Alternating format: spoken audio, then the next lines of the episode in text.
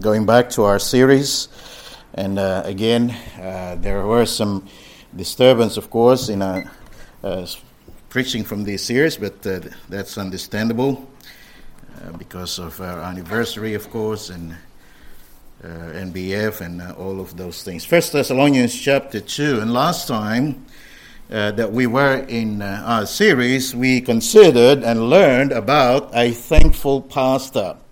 A thankful pastor uh, in the Apostle Paul. Uh, he was thankful because, firstly, the Thessalonians received the Word of God as the Word of God. Um, I say it again, in our day and age, many hear the Word of God preached or taught but they don't necessarily receive it as the Word of God.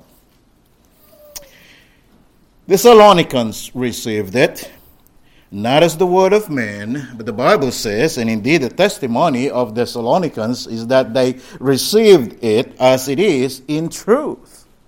In truth, they received it, heard it, and more importantly, they accepted it also. Now, there's a whole range of differences there. Uh, receiving it, hearing it, and indeed accepting it as the Word of God. Secondly, Paul uh, uh, thanked God for their fellowship. Their fellowship, that in such a short time, the Thessalonians uh, became followers. They became imitators of the churches of God in Judea, in Jerusalem, who, like them, the Bible says, were also in Christ Jesus. That means it's a saved church. A saved church membership. That's all it needs to be if it is to be a genuine church of Christ.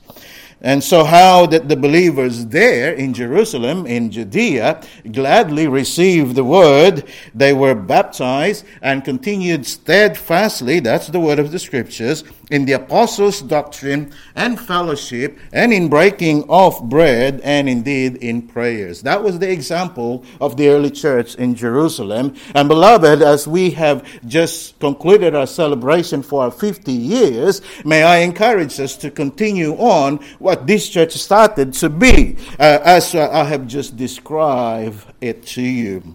Thousands were being saved. They were daily in the temple, daily with one accord, with gladness and singleness of heart. There's unity in the place, praising God, and notice, having favor with man. The church has got a good testimony. Every time people pass by uh, that uh, ecclesia, that called out assembly, that local assembly, uh, people have a thought, a good thought about the church there. And that uh, because of that, the Lord added to the church daily such as should be saved. Such as should be saved. Thirdly, Paul was thankful for the Thessalonians and their perseverance in their young faith. Their perseverance in their young faith. They stood and contended for the truth, beloved, uh, even in the midst of persecution. They didn't take it lying down. They told people uh, in their community about the Lord Jesus Christ and, and that He is the true God. And so they were persevere, they, they persevere in their young faith.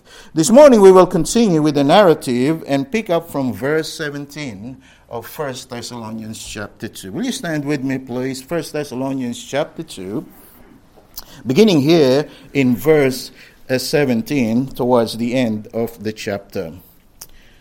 But we, brethren, being taken from, from you for a short time in presence, not in heart, endeavored the more abundantly to see your face with great desire. Wherefore we would have come unto you, even I, Paul, once and again, but Satan hindered us. For what is our hope? Or joy or crown of rejoicing? Are not even ye in the presence of our Lord Jesus Christ at his coming? For ye are our glory and joy. Father, thank you once again for your word. Thank you that we have it in our hands, that you have preserved it all this time. Thank you for us having to be able to gather in this place right here, right now, uh, with no fear, uh, really with no hindrance, no interference from anyone. Uh, we have the liberty to come and go. So thank you that in this country, Australia, that we live in, we are still in relative peace. We have persecutions, no doubt. But Father, by and large, we're still able to practice what we believe and say what we believe. And so, Father, I thank you that we have this opportunity, and indeed for me, this privilege to serve you in this way, to preach your word. And again, I ask for unction, power from on high. Help me to preach accurately. Help me to preach compellingly. That by the end of this hour, we would have praised you for the preaching of your word.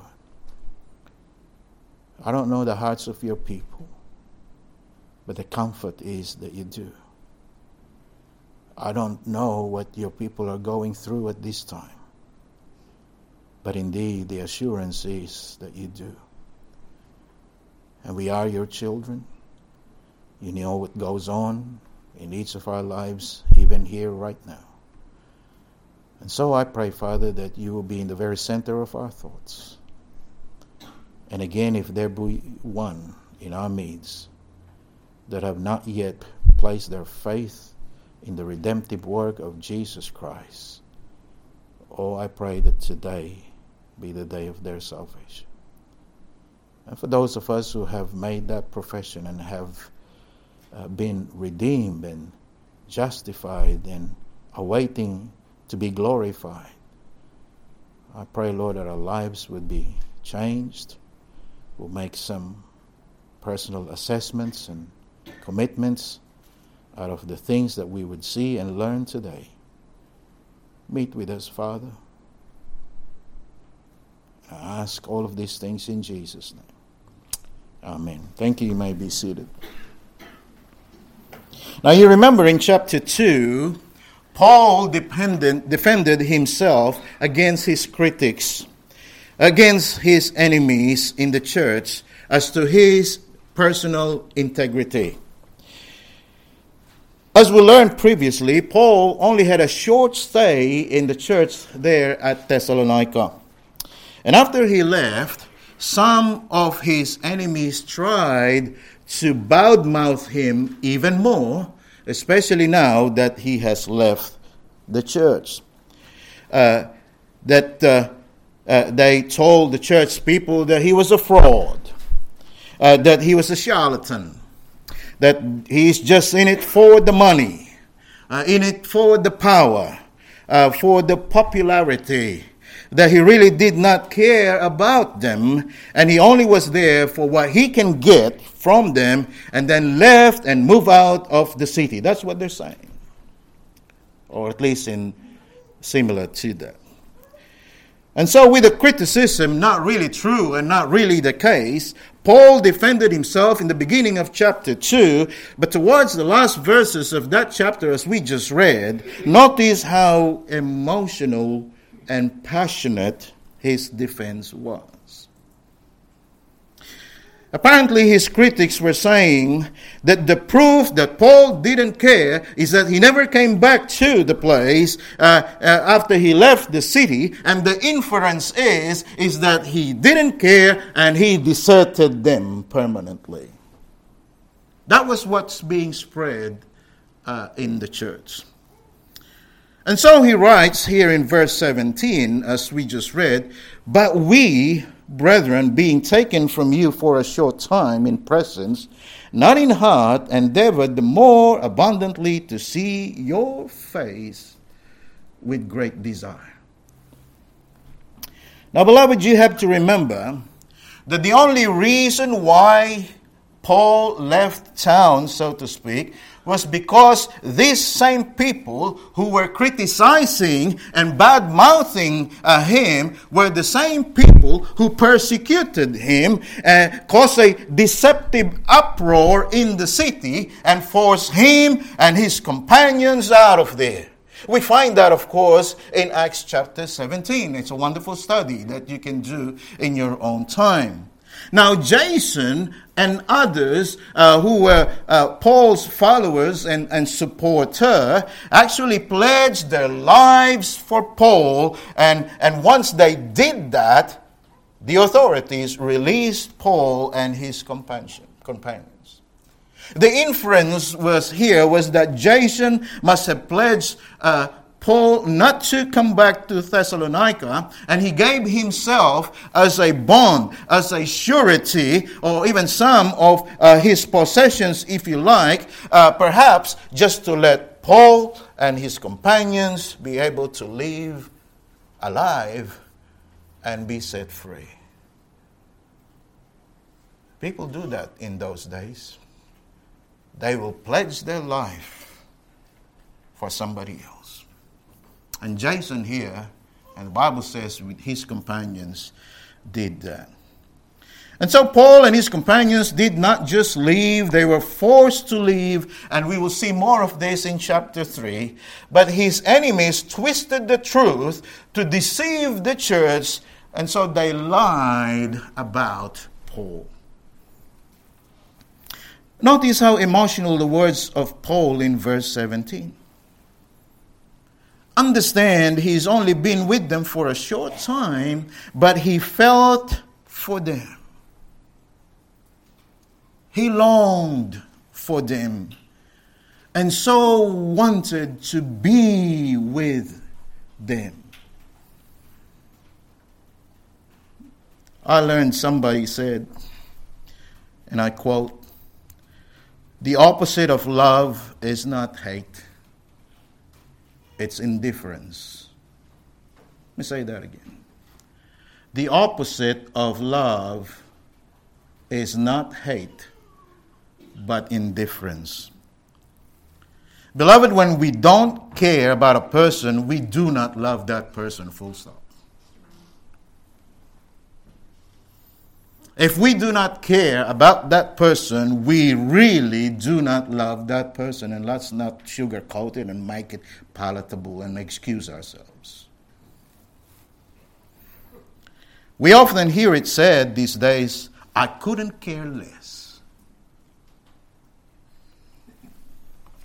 I read a sermon illustration about a woman in New York City who got up and closed her window because the screams of someone being attacked in the streets of New York below her was annoying her.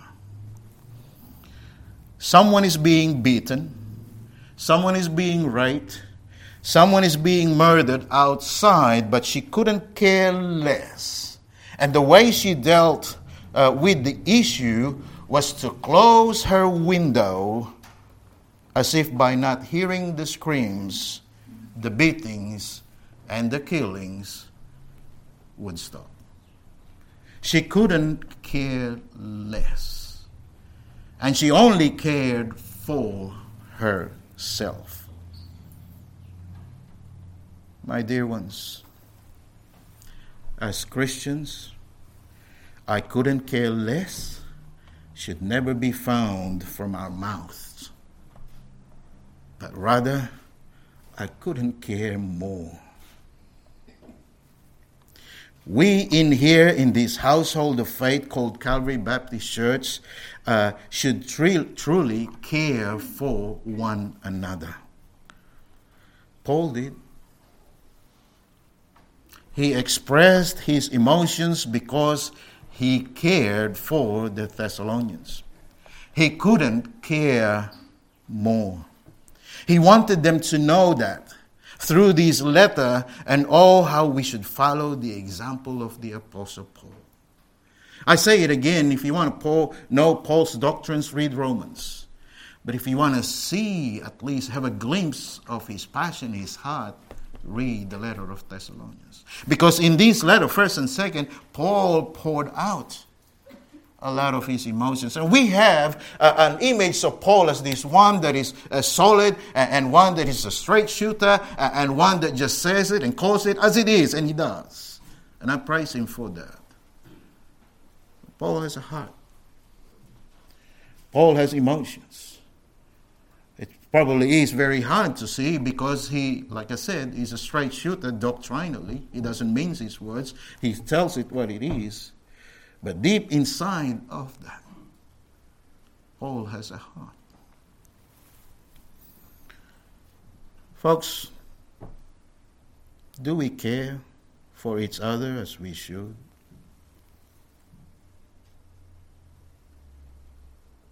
Do we really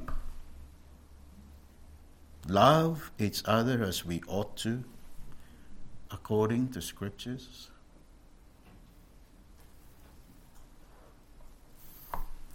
The word or the phrase taken from you here has the idea of being orphaned, being torn apart. That's how Paul felt towards the brethren. Is that how I feel about you when you're not around? Is that how you feel about me when I'm not here? Do we feel orphaned? Do we feel torn apart when we are not in the company of each other? Folks, listen. If we are to last another 50 years, and if we are to continue to be an effective ministry here and elsewhere, we really need to start loving each other in the way that God wants us to be or to do. If we truly care for one another, we will genuinely want to be together. Some of you couldn't care less.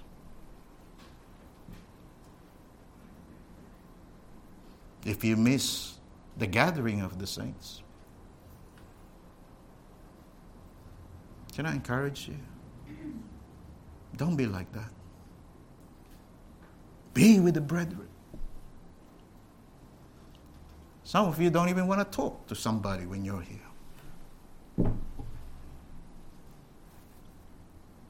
I don't understand that.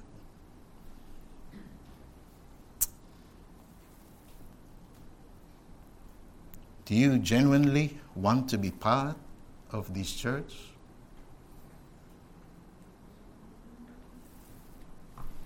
Notice how Paul calls the Thessalonians brethren. Brethren. By virtue of our genuine salvation in Christ, beloved, and with the Holy Spirit indwelling us after our convention, our conversion, you and I are brothers and sisters in Christ. Like it or not, we're family. Like it or not, we are family. And it is this group that will go and be risen up in glory. We are it, beloved. We're only not going to see each other here. We will see ourselves together in glory. Get used to it. We're family.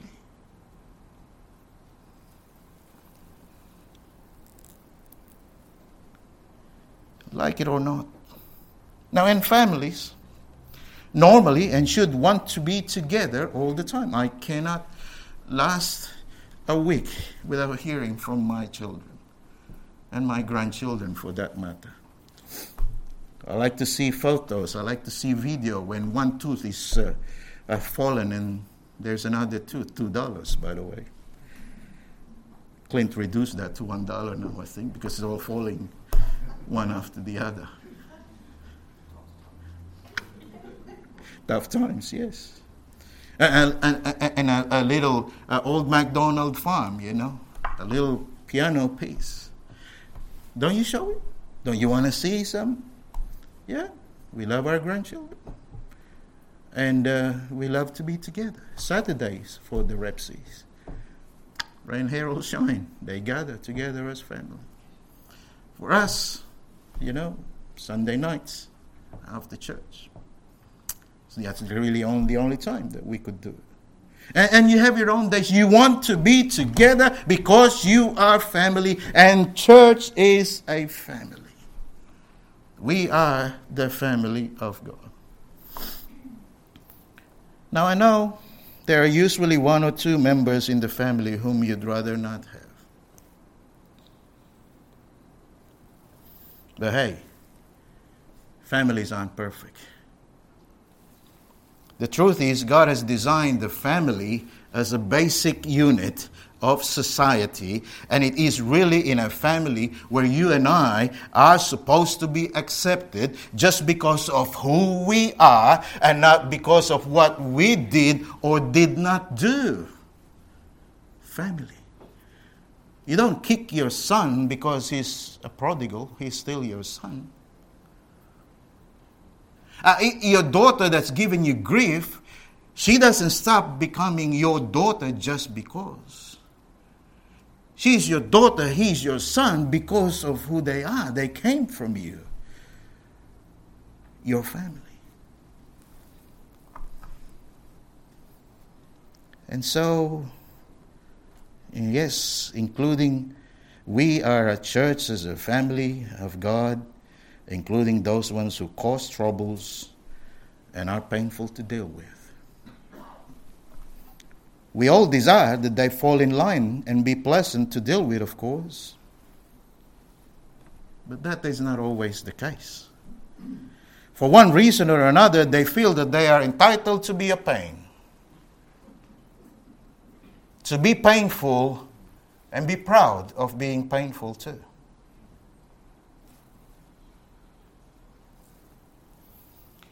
Not Paul.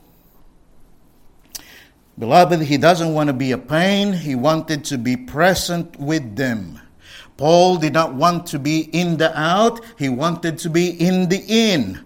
To see them, to see their face was his great desire. I cannot explain this to you, uh, whether you believe me or not. Uh, we've just finished NBF, and towards the end there, about the Wednesday night to the Thursdays, uh, the Thursday, the pastors uh, and some of those that I've dealt with and talked with, we were asking ourselves, so what's up for this weekend? What are you going to do? Uh, because some, you know, they take their holidays after the NBF, and I I did that at one stage. But most of us say, well, I can't get, I can't wait to get back to church and see my people. Of course, that means the flock. I cannot explain that to you, but for the majority, that's how we felt as pastors. We just want to be back at church to see, to get back, to see the flock because we genuinely de- desire to see you. I miss you when you're not around. And some of you would say, then come around and see us. That's true. But you see, you don't understand. I wanted to see you, yes, but I wanted to see you as well as the others in the same place at the same time, watching you have fellowship one another, having a great time. And what a great time we had at men's breakfast yesterday. Just to see the fellas having a good time, having some banters, telling them about their experience of the week the bike here, car there. Um, I wanted to see you at the same place at the same time, which is Paul was saying here. That is every well meaning under shepherd's desire. Not a hireling. The hireling just want to get paid. But a well meaning under shepherd of the flock, that's his desire. I miss you when you're not around. And it's good to know if you're not to be around. At least I know where you are. You probably notice on last hymns, I, I turn around and, and look at the congregation. Why do I do that? I want to see who's not here. I want to have a mental note of who's not here. I also want to see if we have a visitor in the place. I also want to be reminded of you that some of you are carrying burdens. And so as I turn around and then I put my head down before I get up here, I pray. That's what I do. Some of you have asked me, why do you do that? I'm, telling you.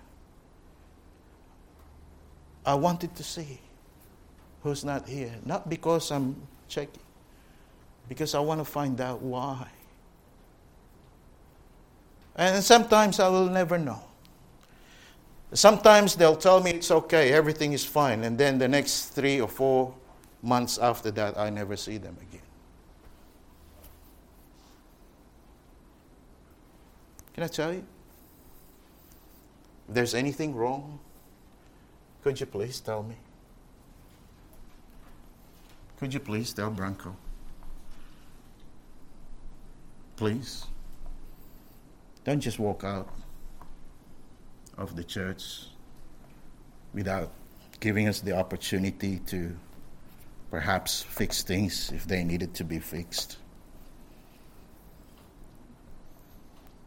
I miss you when you're not around.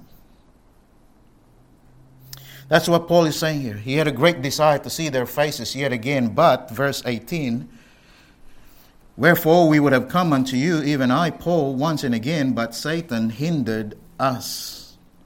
Beloved, this is an interesting statement by Paul, to say the least. Paul said Satan hindered us. Let's unpack that a little bit. My dear ones, let me remind you that we wrestle not against flesh and blood, but against principalities and powers. Ephesians chapter 6, verse 12. Church, can I say to you this morning that if we are to again continue after 50 years, we not only have to learn to love each other as God wants us to, but secondly, we must learn to deal with our enemy, Satan. I say it again, and it's not an if, but when. We must accept and expect satanic attacks in the ministry here. He's going to try to hinder our ministry like what he did with Paul and the Thessalonians. Satan, by the very uh, Satan, by the way, uh, he doesn't relent. He's at it every time, uh, 24 7, 365 days, every day of every year. Uh, you and I should know that he is a roaring lion who walketh about seeking whom he may devour. 1 Peter 5 8. I confess to you that there were plenty of times that I prayed and believe in my heart with a desire to do things here in our church, and it just doesn't come to fruition. It doesn't come to pass. And one would say, Pastor, it is not God's will. Maybe. But could it be? It's not because it is not God's will because how could it be not God's will when it will be for His glory and for His church and indeed the community? Could it be uh, that it's not the Spirit that hinders? And in fact, it is Satan that hinders? Now, I understand there are times that the Spirit hinders or changes our plans according to God's will and purposes. That's actually happened to the Apostle Paul. I get that. In Acts chapter 16, verses 6 and 7, uh, we find that the Holy Spirit prevented Paul in ministry, preaching the word really in Asia. So, yes, the Holy Spirit hinders. I get that. But here in our text, Paul knew that it wasn't the Holy Spirit that hindered, but rather it is Satan who hindered or hindering. Now, I believe sometimes we forget that. We expect that the church to be able to do everything that we wish it does. And yes, I accept sometimes the Holy Spirit hinders, but many times it is Satan who hinders and opposes the ministry. And sadly, sadly, and sadly, sometimes we allow ourselves through our actions or inaction or lack thereof to assist Satan in hindering the ministry.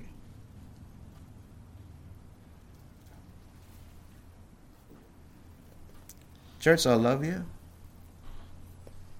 I do. But listen, there are more ministry opportunities that we can do for the Lord, but we can't because there is no willingness to commit to work it consistently and faithfully. As always, it's the same people doing the serving, and the rest are just content to be served. I accept. Not everyone can commit because of other priorities and personal situations. I understand that. But what about when we can? When we can actually do things. When we can but won't. What about some sacrifice for the Savior? What about prayer? Or what about simply coming? Actually turning up, attending, and not forsaking the assembling of ourselves together. Turning up to enjoy the event and be an encouragement to those who actually worked it and prepared for it. But even that sometimes is withheld.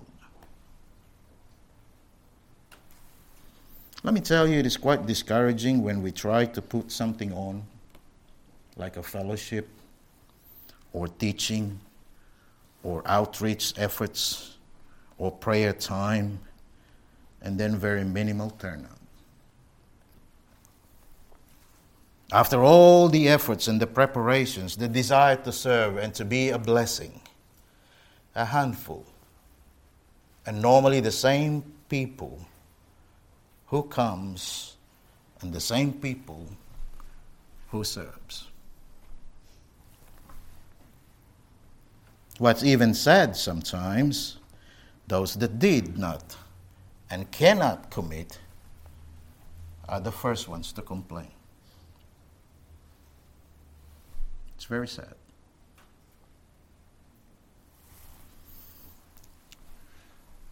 I remember a sermon by Charles Spurgeon which he entitled, listen, How Saints May Help the Devil, which he preached on July 24, 1859. A good sermon to read out of Ezekiel 16:54 and how true it was in his time and it's still true in these uh, our day.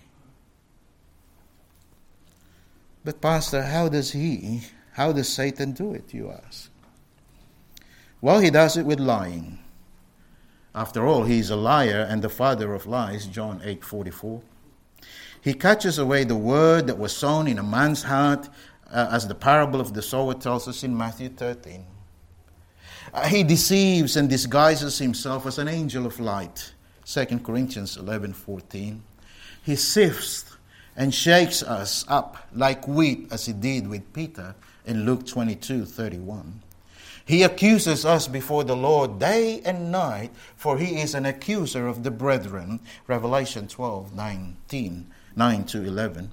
And oh, I could go on and on and on. Satan is not got any shortage of arsenal uh, in his possession to discourage and hinder the ministry of the church. Make no mistake about it, beloved, Satan desires and will attack the church. He did it in the early church in Jerusalem through Ananias and Sapphira. Uh, and just go and read Revelation chapters 2 and 3, and you will see how Satan attacked the church throughout time. And turn to 1 Timothy chapter 3 with me, please. 1 Timothy chapter 3. Here, Paul was giving uh, uh, instructions to Timothy uh, on the biblical qualifications of a bishop, an elder, a pastor.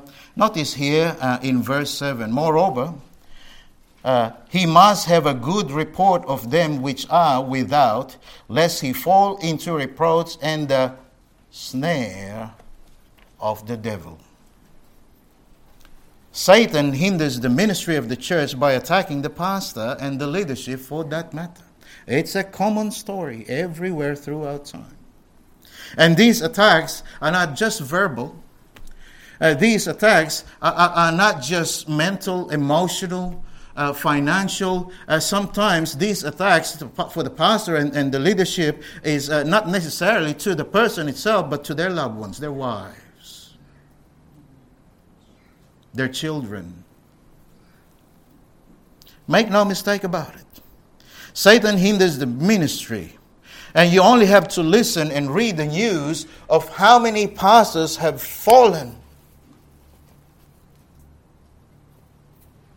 How many pastors have uh, engaged themselves in things unbecoming church leaders who have fallen into the snare of the devil. And listen, Calvary Baptist Church, I know you love me. I know you pray for me and Branko and everyone else. But could you, can I encourage you not to pray just for my health, not just to pray about how I preach the word. Pray that I don't fall into the snare of the devil. And all the other well meaning pastors out there. We are living in a time where we are being attacked from right, left, and uh, right, left, and center uh, of all the things that we do for the Lord. Oh, I beg you. You love me, I know. Pray that I don't fall into the snare of the devil and be part of the statistics. For many have done that and have lost their ministry. I want to finish well, beloved. And I want to finish well with you. Satan hinders. Satan tried it with Job.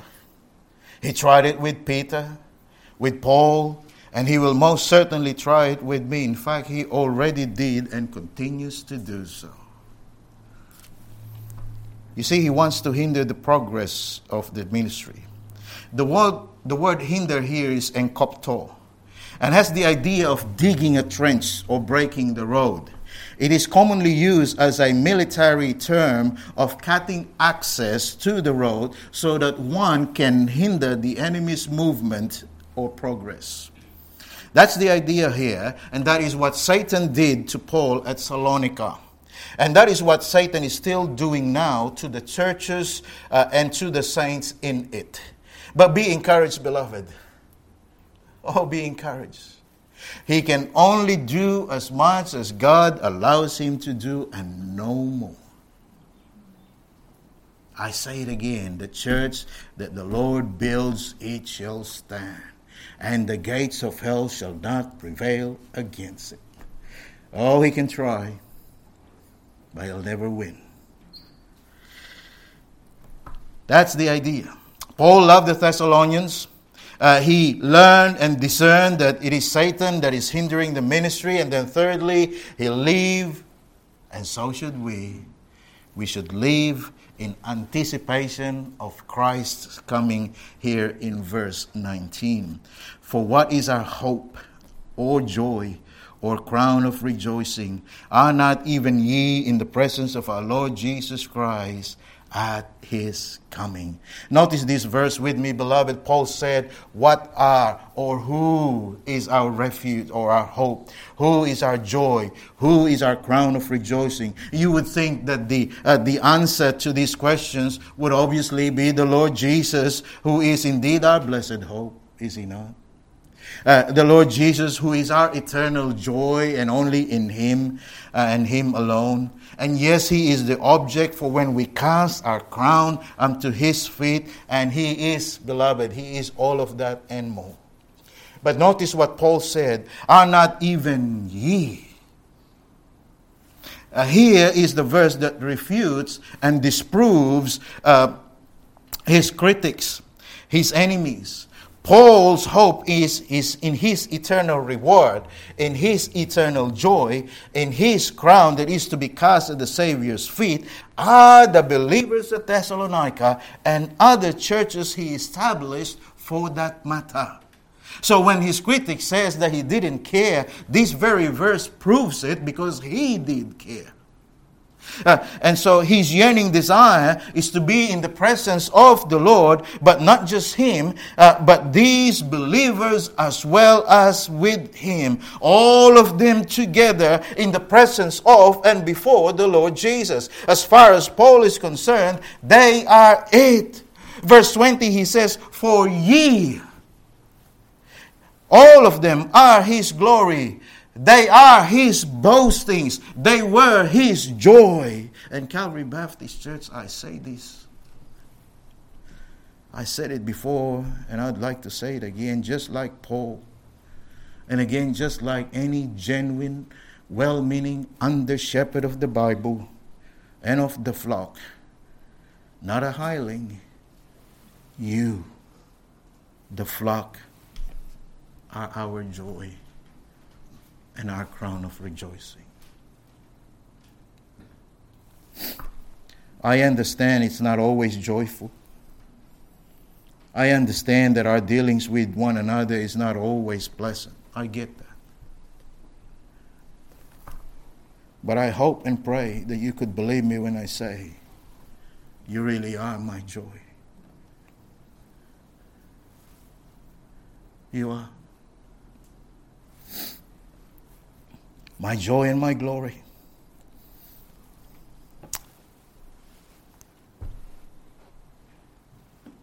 I boast about you. When people ask me, How's the church? I wish you could hear what I say to people about you.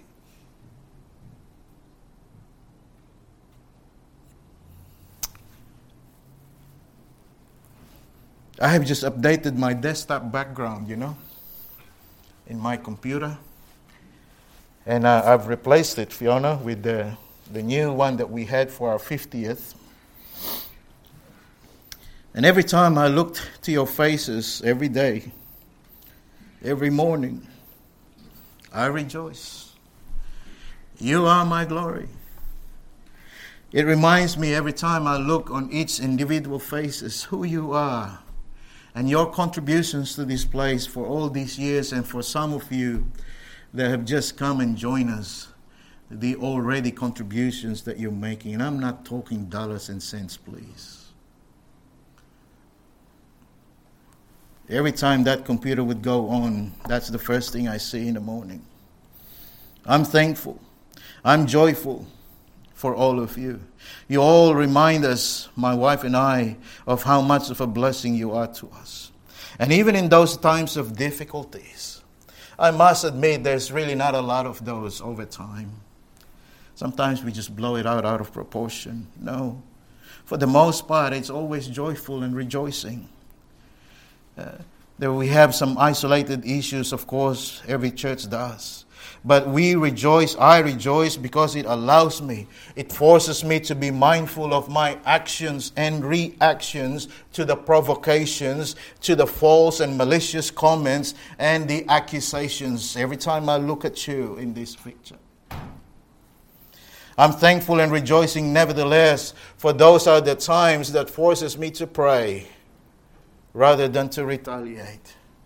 And those are the times that I realized to let go and let God work in your hearts and in your heads.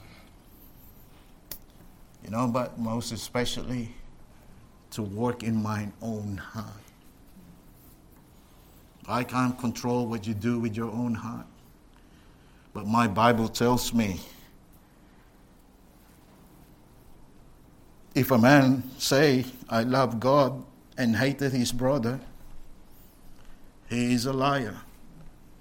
For he that loveth not his brother whom he hath seen, how can he love God whom he hath not seen?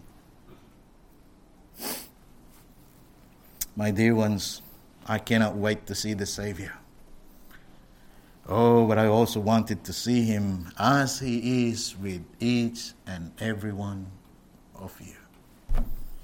Together, presenting ourselves as Calvary Baptist Church, having our rewards and our crowns and casting it to the Savior's feet. together. Now, this is yet to be, of course. This is in the future. But today, through these emblems, we can see Him. Through the unleavened bread, without the yeast, without any impurities, a picture, a type of the sinless body of Jesus Christ, which was broken, brutalized, banged up, as somebody would say, beaten for you and me.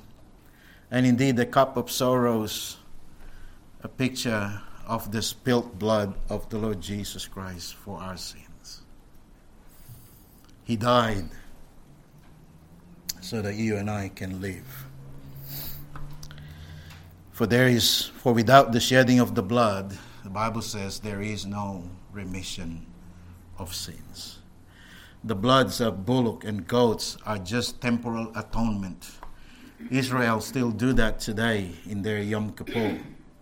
Oh, beloved, but the blood of Christ is permanent atonement available to those who would be willing to receive it. It is eternal and it is permanent and it is once for all and it is finished and no other thing to do but believe in what it can do. It is indeed for the world, but effectual to those who will believe it. See Him in the emblems, see Him in the unleavened bread, and see Him in the cup of sorrows. Father, thank you for this time. Thank you that we're able to ponder and consider uh, how the Apostle Paul felt in the church at Thessalonica and how true it is indeed in our day. Help us to love each other, to learn to love each other as how you would want us to. Help us to learn the wiles and the schemes of the enemy and help us to live in anticipation of your coming. But for now, let us be reminded again of the unleavened bread and indeed the fruit of the vine and see you in them. Help us to consider our ways at this time and may we participate worthily in this communion. We ask it in Jesus' name. Amen.